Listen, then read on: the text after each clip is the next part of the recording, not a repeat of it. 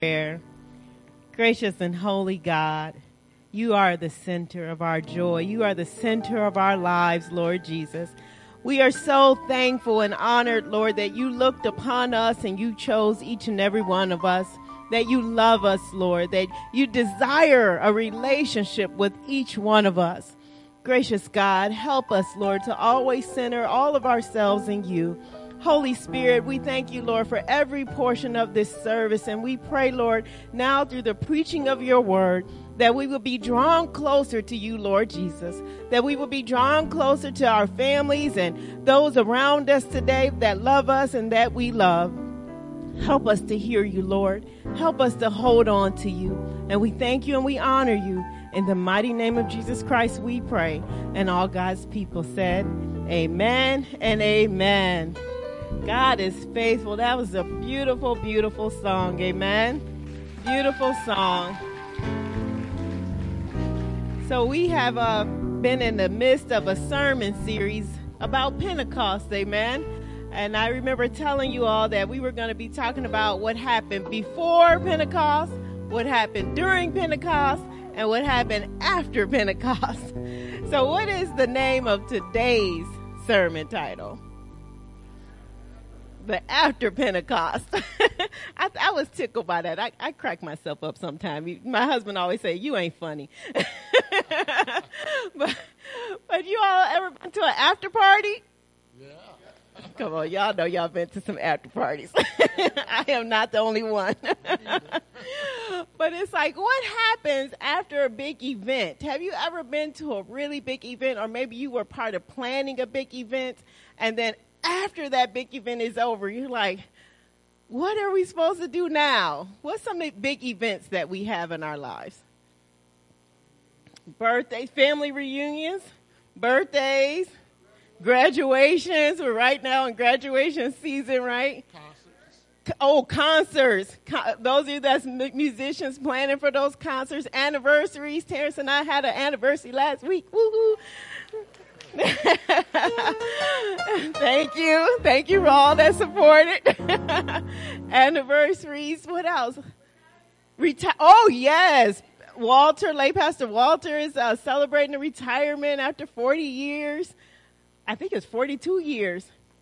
Pat, our newlywed is in the house today. Marriages, right? Wedding days.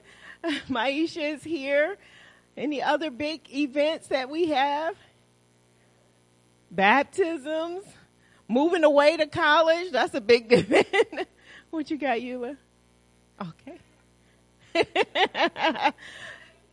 Celebration of life. So after all of those things, like the planning, the preparation, the hard work, getting to that moment, and then we have the moment, and then the next day happens. You're like, what are we supposed to do? It's almost like a letdown in some ways. Like, what are we supposed to do? So imagine Pastor Antonia preached a powerful message last week, right? It was amazing. She did such a good job. And so she talked about the Pentecost. I mean, we could almost feel like we were there. The wind was blowing and we were all in and a part of the Pentecost. And then the big event happened, the Holy Spirit came, and now what? Ask your neighbor, now what? now what? you would think that the disciples and the women and those that were gathered were maybe unsure what to do. But Peter, say Peter. Peter. Peter stood up. Peter stood up, and it was the first preached sermon ever. That was the first preached sermon of the church. Peter preached one of the most powerful messages you could ever hear. Every pastor on earth dreams of preaching like that. Why? Because that day 3,000 came to know Jesus Christ. Every pastor wants to preach a powerful sermon like that. I mean, all of us, y'all remember seeing, some of y'all might have even been there when Martin Luther King preached that sermon in, in Washington DC. Y'all remember that? Powerful message. Powerful day. All those people motivated, encouraged. Everybody's on fire. And then it's like the next day, what? So Peter preached the most powerful sermon you could ever imagine. And during that sermon, it says that hearts were convicted. Say convicted. He preached a sermon that was so powerful that everybody that heard the sermon, their hearts were so convicted, so touched. it's all right. That's what happens when we worship in the gym. We in a different spot. Come on in. Good morning. it's all right. you know, it's you don't even know where your wife is, where your kids is. Praise God. See, that's we we low key during the summer. We can relax. so he's preaching this powerful, powerful message, and people's hearts are actually so convicted so convicted about their sin that they ask a question. They ask a question, what must we do? Say that with me. What must we do? What was it about the conviction that they all had this question at the same time? They all, it stirred in all of their hearts. We have to do something different here. There was something that convicted them. Tell your neighbor it was sin. You see, when Peter preached this sermon, he took it way back. Say way back. He took it way back to help them to understand that every human, say every human, every human that would ever exist would be a sinner. Every single one of us. Every single sin put Jesus on the cross. Every single sin. Not just my sin, not just your sin, every sin from the first human to the very last human put Jesus on the cross. That's a lot, right? And I know you may be thinking, wait, what? How is it possible that something that I have done in 2022 and Jesus was way back when how is it something that I'm currently doing right now put Jesus on the cross? It's a hard question to answer, but you see, when we sing that song, Jesus paid it all. Anybody know that song? Jesus paid it all. What's the next verse? All to him. Right. Anybody know the next one? Sin had left a crimson stain and he washed it white as snow, right? So Jesus paid a price for all of humanity. And while they were sitting there listening to that sermon, I mean, can you imagine if you were there and you understand that the sin of you plus the sin of everyone that came before you and the sin of everyone that comes after you nailed Jesus to the cross. Think about that for a minute. All of our sin, and I know some of us think that we are not that big of a sinner. Some of us think my sin is not so bad compared to somebody else's sin. Tell your neighbor, you still a sinner. Tell your other neighbor, you too, you're a sinner too. Every single one of us put Jesus on that cross. And when we understand that, it should do something in our hearts. It convicts hearts to understand that. And so when the Holy Spirit came upon the church, the next part of that, say part two, the Holy Spirit was present, and the second part was the preached word, the word of God. They go hand in hand together. Put your hands together. Hand in hand. Say hand in hand. Holy Spirit, word of God, hand in hand. It's something that happens when the Holy Spirit is present and you hear the word of God together that changes lives. You see, that's why sometimes people can come to church and they can feel all good and have all this stuff happening, but then they miss the word. They miss the portion of the word, and that's just like, well, how did I leave and I go right back to my regular life? Or when you get home and you don't ever open up the word, and you wonder, well, Lord, you know, I'm praying to you, I'm singing songs, I'm, I'm doing all this stuff, but if you didn't open up the Bible and you didn't have the word along with the Holy Spirit, you missed something. Tell your neighbor you missed something. It goes together. This is the establishment. This is what the after was. The after Pentecost, that the Holy Spirit and the Word together would forever change the world. Together. You see, Peter was himself convicted because Peter had been a sinner. He was a sinner just like us, right? Anybody know what some of Peter's sins were? Cursing. what other sins did Peter commit? He cut the man's ear off, remember? He took the sword in the garden, he cut his ear off. What other was his, what was his biggest sin? Denying Christ three times. Remember Jesus told him, before the rooster crows, you will deny me three times. Who did that? Peter did that. The denial of Christ. How many of us know that? The denial of Christ. We've had a time in our life when we just struggled to believe if Jesus is real. Or even now we see other people who deny Jesus. And see, Peter understood his sinfulness. He himself was convicted. Remember when the rooster crowed? Ooh, ooh, ooh, he was convicted right then. Y'all don't like my rooster crowing? I'm not doing it again. Pastor Antonio, like, do that again. I gotta keep y'all woke around here. It's getting warm in this gym. so Peter had denied Christ and he was immediately convicted at that third time. He knew he was a sinner. He knew he had denied Jesus. And it was something in him that changed. Tell your neighbor something changed. You see, when Peter had been in that garden of Gethsemane, he thought his power was in the sword. He thought that he could do something because Jesus was in danger. He picked that sword up and he cut off the soldier's ear.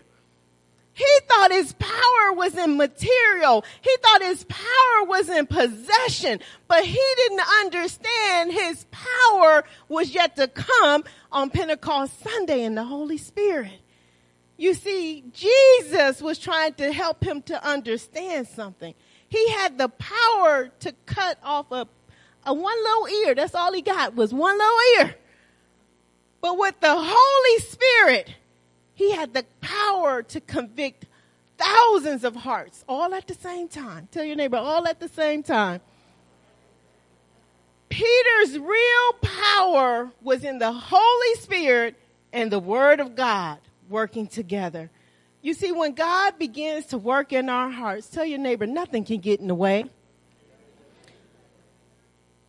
Any of us can remember the days before we truly committed our hearts to Jesus. Any of us can remember what it was like when we was just tussling. We thought our way was the right way and our mindset was the right mindset. But that little spark, something happened when all of a sudden we wanted to read the Bible. Something happened when all of a sudden we stopped singing all the crazy songs and we started singing the gospel songs. Something happened when we wanted to read the word of God. Something changed in us. And something changed in Peter. He understood my real power is not found in me. My real power is found in the cross. You know, when Pastor Antonia talked about all those people that came to Pentecost, she talked about the different nationalities. She talked about the multitude of all the people that came. Why did they show up that day? Something drew them there. Something was calling them. Something kind of resonated in them. I mean, think about it. Something called you this morning. Why do you get up on Sunday mornings every Sunday to come to church? Why do you move and want to be here? Because something in your spirit says, I gotta go to church. I gotta go get my word in. I gotta go get my songs in. And all of those people gathered on Pentecost something because something different was going to happen. Tell your neighbor something different.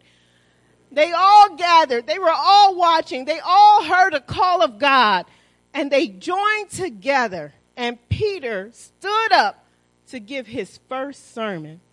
His first word out of his mouth was repent. Tell your neighbor, repent. Then after he said repent, he said, and let every one of you be baptized. Tell your neighbor, be baptized. You see what Peter was telling them because they had asked that question, what should we do? What must we do? He tells them what? Repent and be baptized. There is something that must be done. When we ask that question of ourselves, what must we do? Repent and be baptized. Notice that Peter didn't say, oh, you don't have to do much of anything. You, you, you are right just as you are. Come as you are. He didn't say those words. Jesus said, I mean, Peter said, repent. Tell your neighbor, repent. So what does it mean to repent? Repent means to change one's mind or direction, to change your mindset. You see, all of us have a mindset. We think our way is the right way. How many y'all think your way is the right way? I know I do. I always think my way is the right way.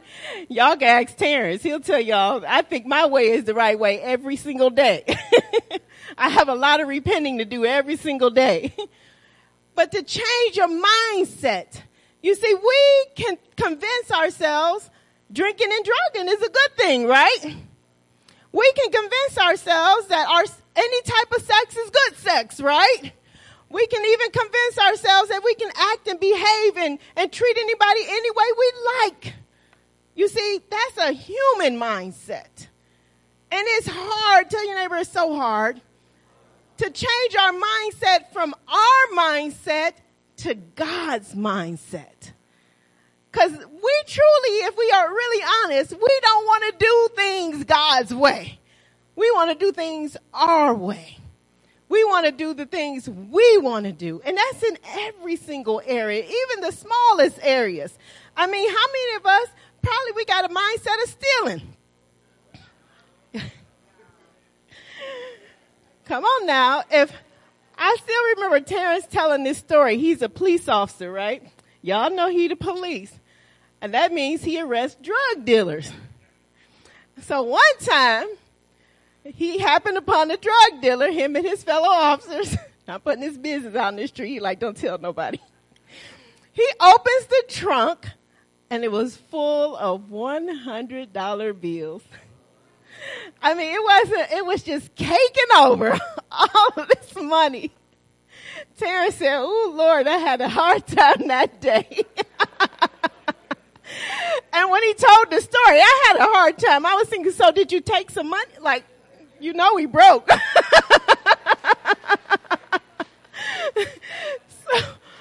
so when, when I noticed his pockets was empty, I had to repent. I was like, dang on it.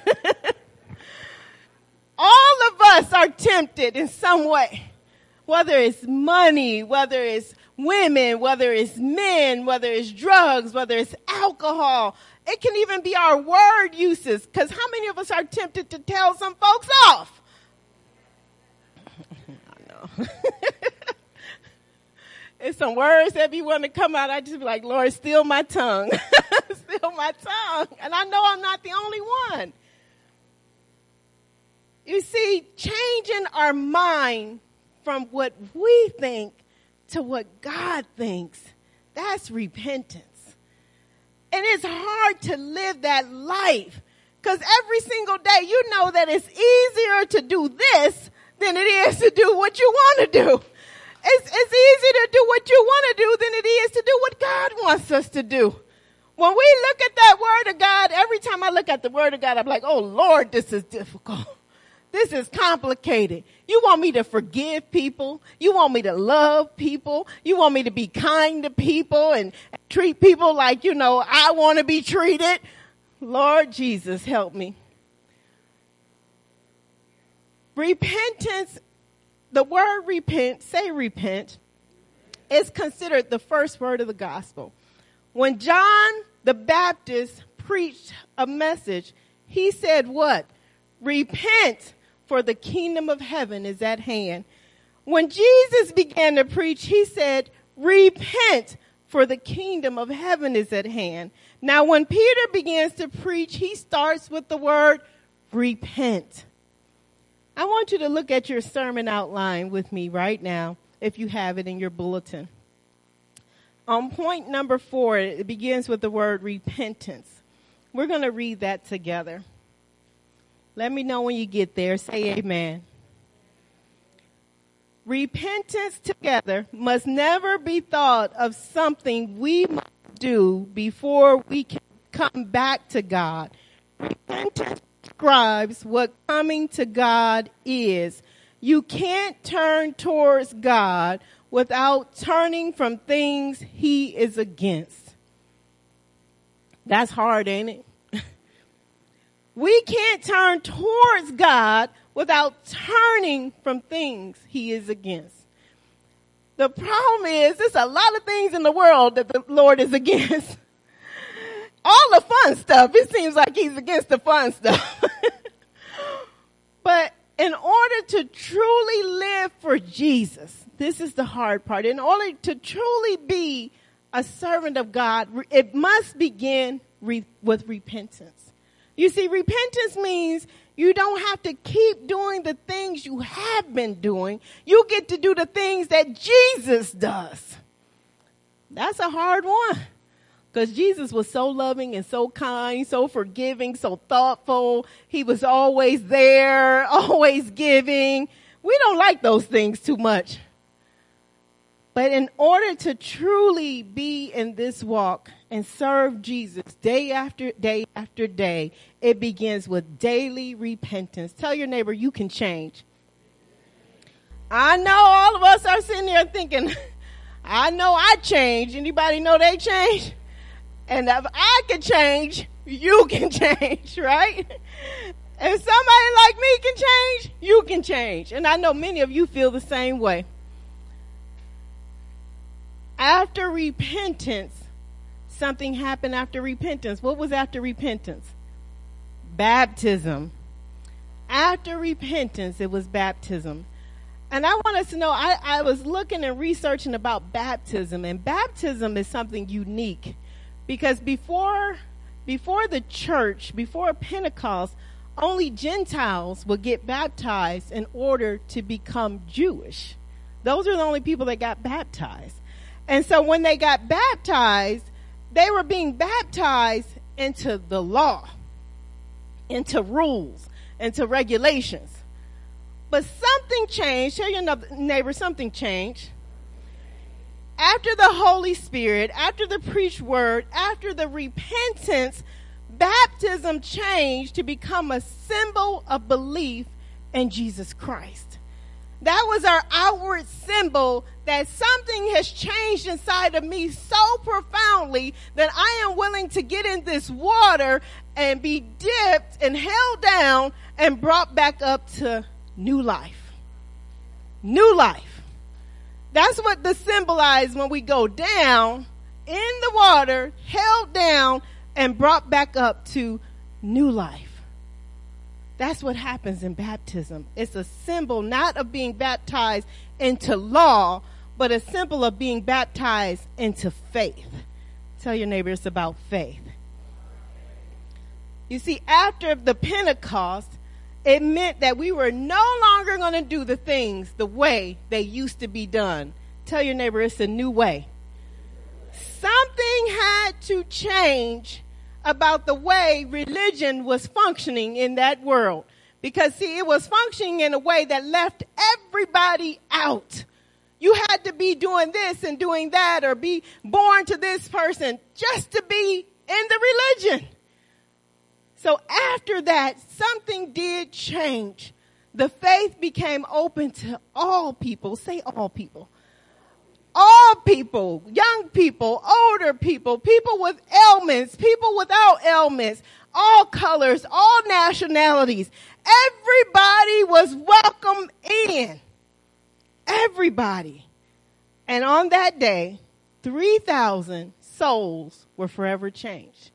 Say 3,000. 3,000.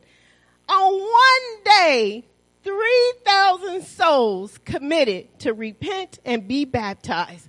That must have been a powerful, powerful day. Amen. It was men, women, children, all nations gathered on that very first day and the church was born. Can you just think about that for us here at New Life at Calvary and what that means for us gathered together today? That when we repent, when we are baptized, when we get out of that water and then we begin to live our life, tell your neighbor, live your life. Live your life as if you are new, different, changed, a new mindset, a new way. You are born again. Do you want to be born again today? From those 3,000 people, they went out all over the world and shared the gospel. They built churches. They began to establish all that we get to experience today. The, the plan of worship, how we function, how we move, how we worship. Go, come on up, y'all. And because of that, because of their commitment, saints, we can be the church we are today. Let us pray. Gracious God, we thank you so much for all that you do. Lord, we want to be found faithful and we confess now in the name of Jesus that we are sinners.